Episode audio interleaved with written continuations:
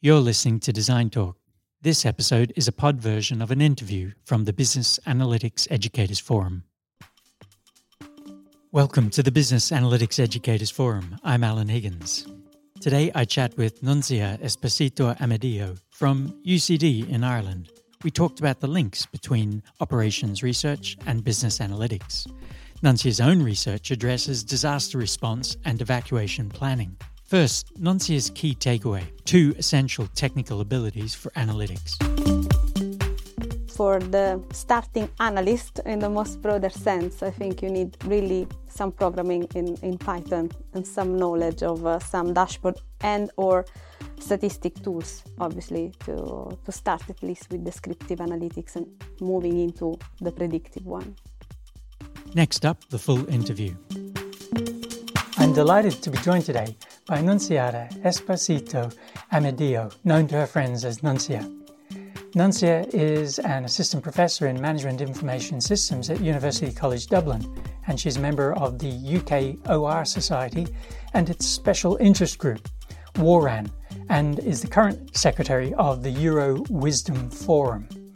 So, to start, Nunzia, um, analytics educators come from all kinds of professions. How did you find yourself working in this field? Okay, so first of all, thanks, Allen, for having me today. And uh, yes, yeah, so my background is in management engineering. Uh, which started back in Italy, where I'm originally from.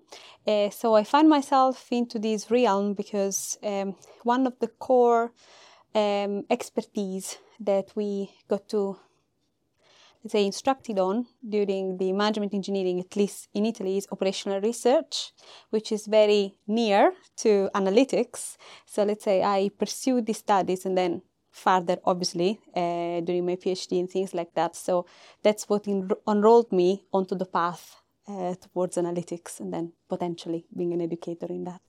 So, yeah, so that's your uh, academic background. And then you've also, as part of that, moved into education. Um, so, what are some of the lessons you've learned on becoming an analytics educator? It's not notably an easy field to teach, is it? I completely agree. It's not that easy. It has several challenges. I think um, one of the suggestions that I may have for somebody that would like to step into this path, uh, which I find very useful for myself, is that while I was doing my PhD, I was on a scholarship that entailed some teaching assistantship work. So obviously that led me to participate not in a primary position, more into like a tutor or assistant or a grader.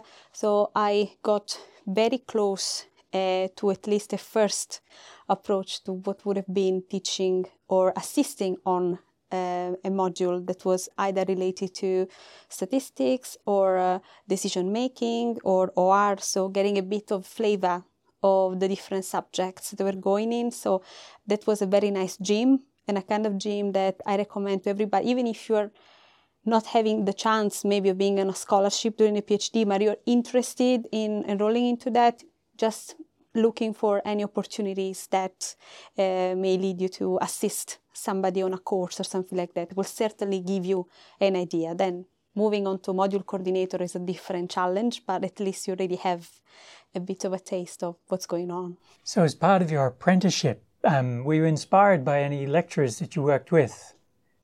Um, I have to say that I was inspired by all of them in the sense that each one of them taught me something different, uh, especially because uh, the courses were on different subjects. So I started on uh, a stats course first to assist, and that was for undergraduate students. And um, then I also had the chance to be an assistant on courses for MBAs, so complete different cohort. So that that was also another nice thing, being exposed to different cohorts of uh, students, which are at complete different levels. Uh, I also got the chance, obviously, to help on master uh, courses. Um, so let's say um, depending on the subject as well as depending on the lecturer, uh, I, I, I took something with me that uh, you know made an impression on me positively. Um, would there be any strategies you'd uh, employ for teaching that uh, straddle that entire spectrum from undergraduate, postgraduate to um, masters and, and other? Are there any teaching strategies that you fall back on more often than not because they're just effective? That's a very nice question. So, um, since at UCD, I've been teaching both undergrads and masters. So, the MBA has still not been in my range here. Um, let's say I would talk. I would say it's a teaching strategy in the sense of uh, preparation for teaching. So, um, one of the things that I think are, is really effective, and also the feedback from students has been positive, is the way in which the material is arranged. So, what I try to do is to make actually the most out of our virtual learning environment so that students find a nice way to navigate it so that even before the course starts the rules are quite clear and have a nice idea of how they will find their own week structure so it's a not a, a synchronous like in the class, but it's more asynchronous, so off class. So that's definitely a strategy that I try to implement. So try to optimize it the best the design of the module from a material perspective that the students are expected to use during the course. So I know you um, record a lot of your lectures uh, for students. Um, do you prefer to pre-record and have something polished, or do you like to record a live lecture and, and save it for them to watch back later? Uh, okay, so um, during COVID, I explored both. Uh, so I was using a pre-recorded lecture, but it was a very like one minute, two minutes. Uh, I was using that to give a preview of the lecture, and then I was still like joining online lively the students and then recording that live. So I was having both the types. Uh, the pre-recorded was really a short bit just to give the students an idea what we're going to cover uh, that week. Uh, but then I just go like I just record freely. I, I tend obviously to edit it in some points, especially if we take breaks or something, you know, so that the students have the overall only the topics there. And usually um, I tend to record only the lecture. So, for example, for the masters, I have a lecture and a tutorial part. I record only the lecture because I think that's the most. For the tutorial, I provide the solutions offline in all different formats as, uh, as possible. Um, and I think the students find the lecture capture quite useful, especially because we have this opportunity on the system where they also have subtitles and for some of our students that may not be you know uh, may not have english as a first language it may also be quite quite useful when they revise for exams so uh, so shifting back into the, the current mode which is more the normal style of lecturing have you maintained any of those practices of recording your teaching content uh, yes uh, i've uh, i stick to the recording of the live lecture so I didn't use the pre-recorded uh, anymore. Um, the feedback was positive, but I simply thought that because we were stepping into this uh, new new reality again, I just said, okay, let's start from just the recording of the live capture and uh, let's see how it goes. But I'm keeping that, and uh, uh, I have to say, um, students are quite happy. I, especially at master's level, I don't see a decrease in attendance. They are uh, quite uh, lively during the class and they just take the capture of the lecture as a nice tool to, to revise. So, mm. uh, yeah, I'll, I'll, stick to that. okay.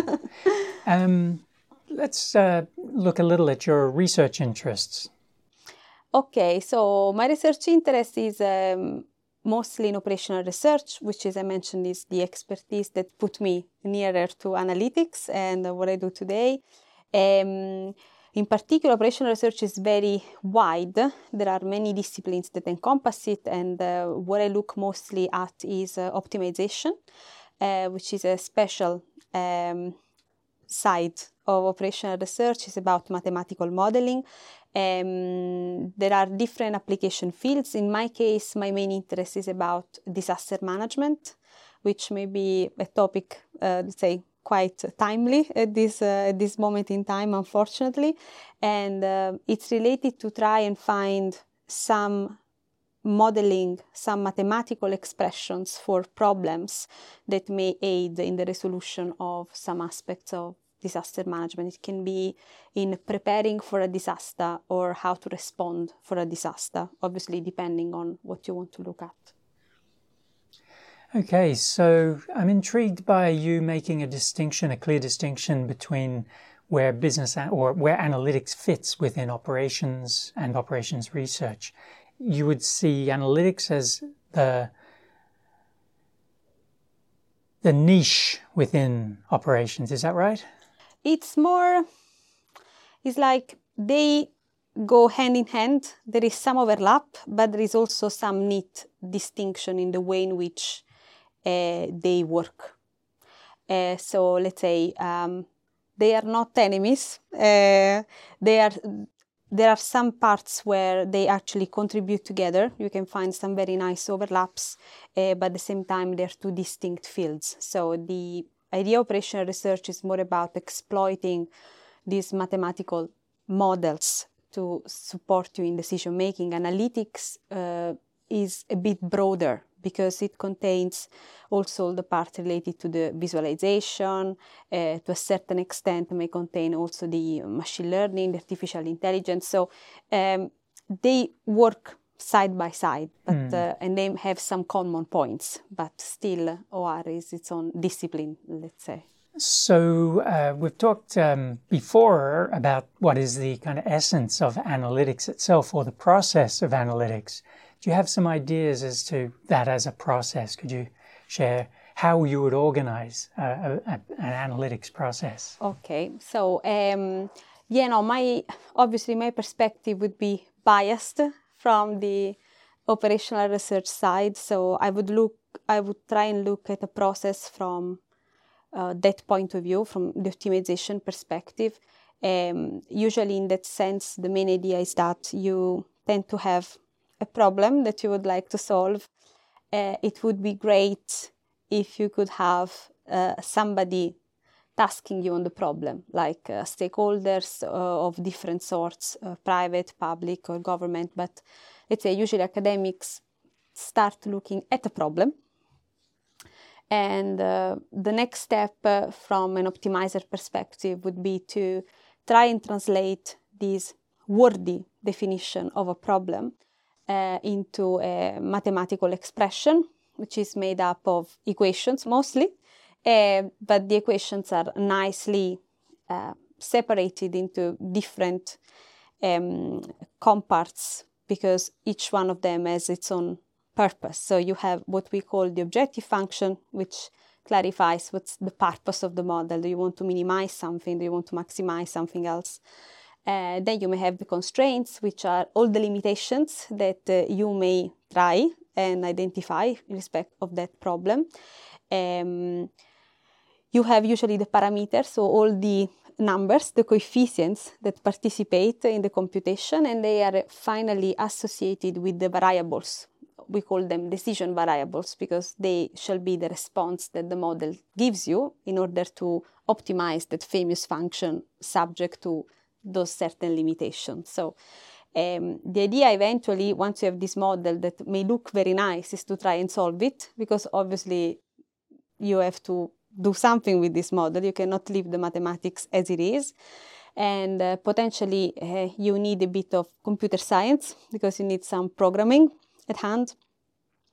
Uh, the results that you obtain, it would be great then if they could be fed back to stakeholders in case they were involved, uh, just to create a very nice cycle of how to involve and especially how to use the results of this model in reality.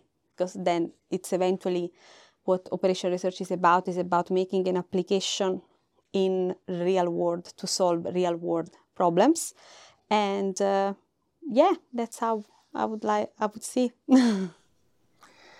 Um, can you talk about some of the challenges surrounding the academic industry interface? I imagine that analytics done from an for, for an academic project is quite different, or at least has different constraints, operational constraints to that done in an industry setting.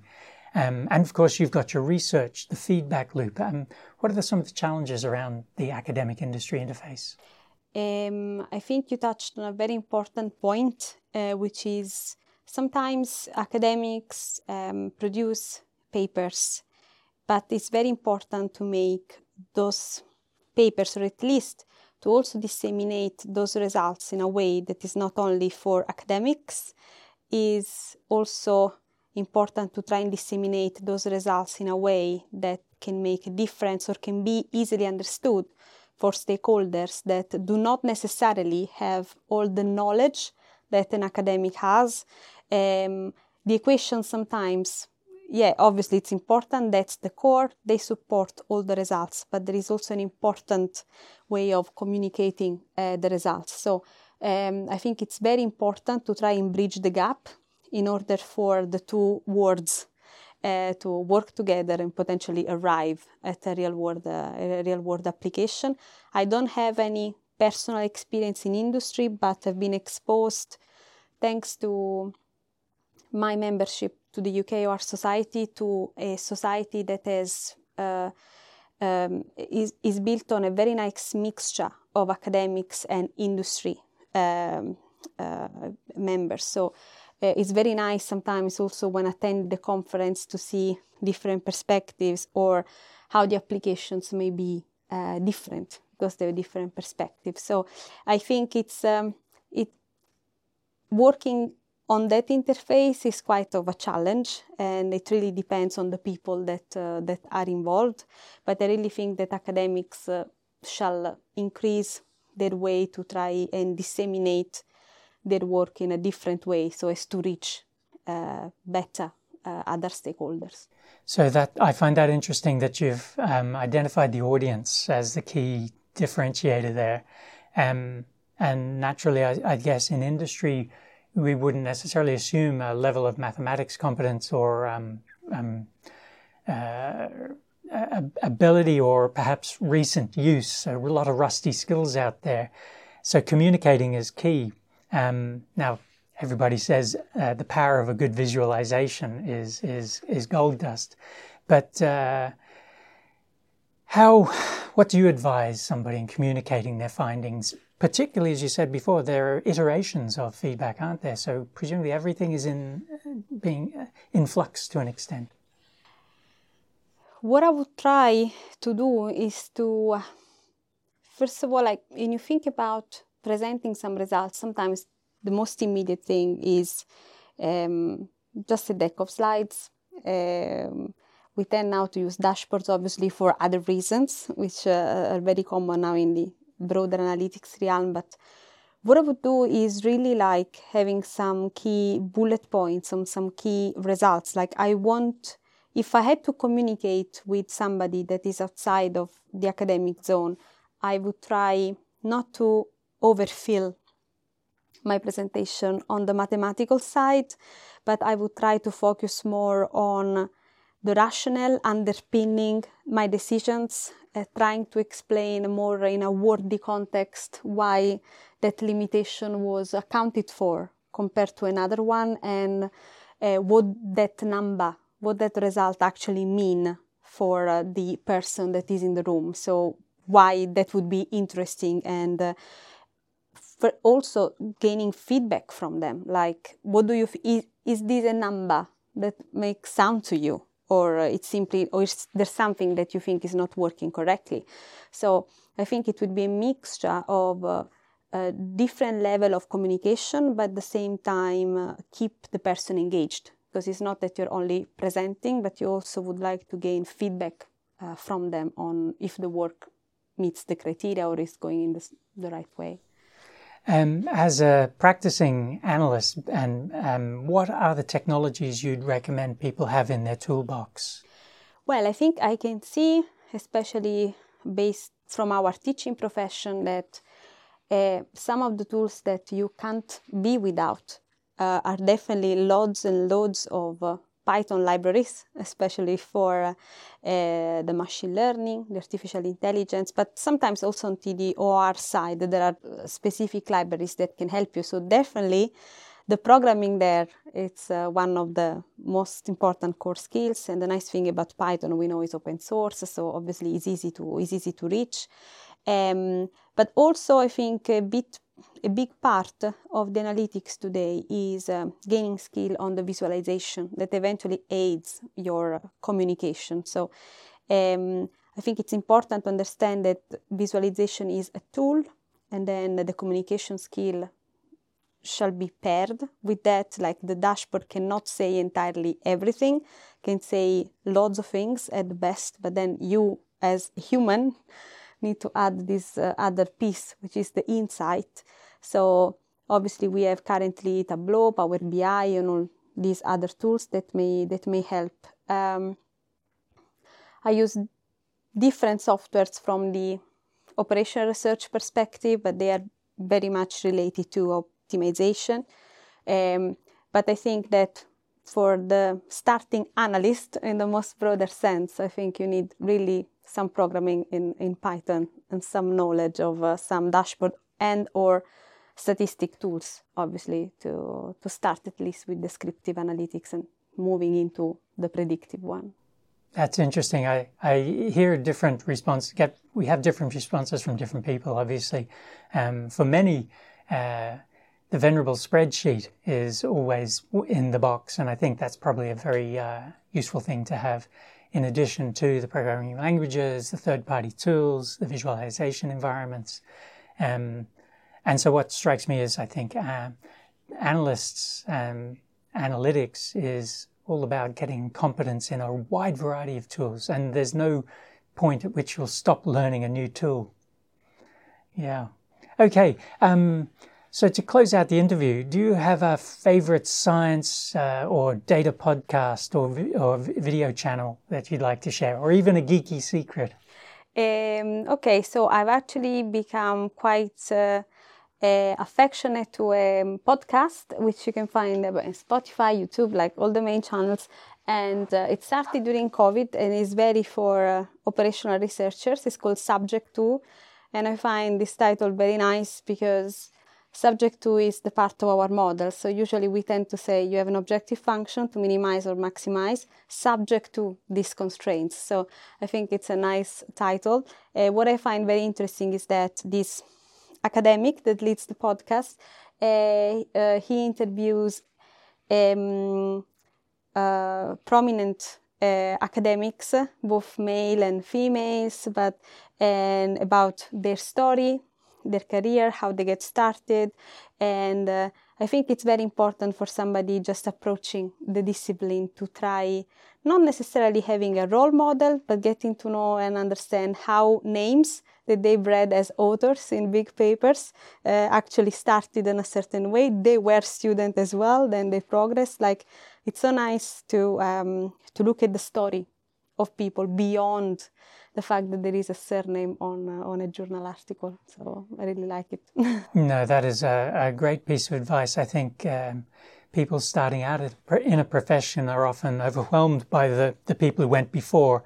But if you realize that they just figured things out on the ground and made mistakes and learnt as they went, just the same as you, then um, that's kind of inspiring.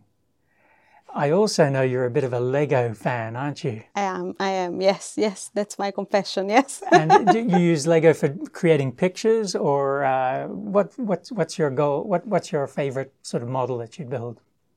Uh, well, honestly, so far, what I've been trying to do is just to replicate uh, very special sets that I, that I buy. So I do not tend to buy Legos on their own. I just buy the sets that really interested me. So, like the Harry Potter friends, and also now the botanical collection. I really like this.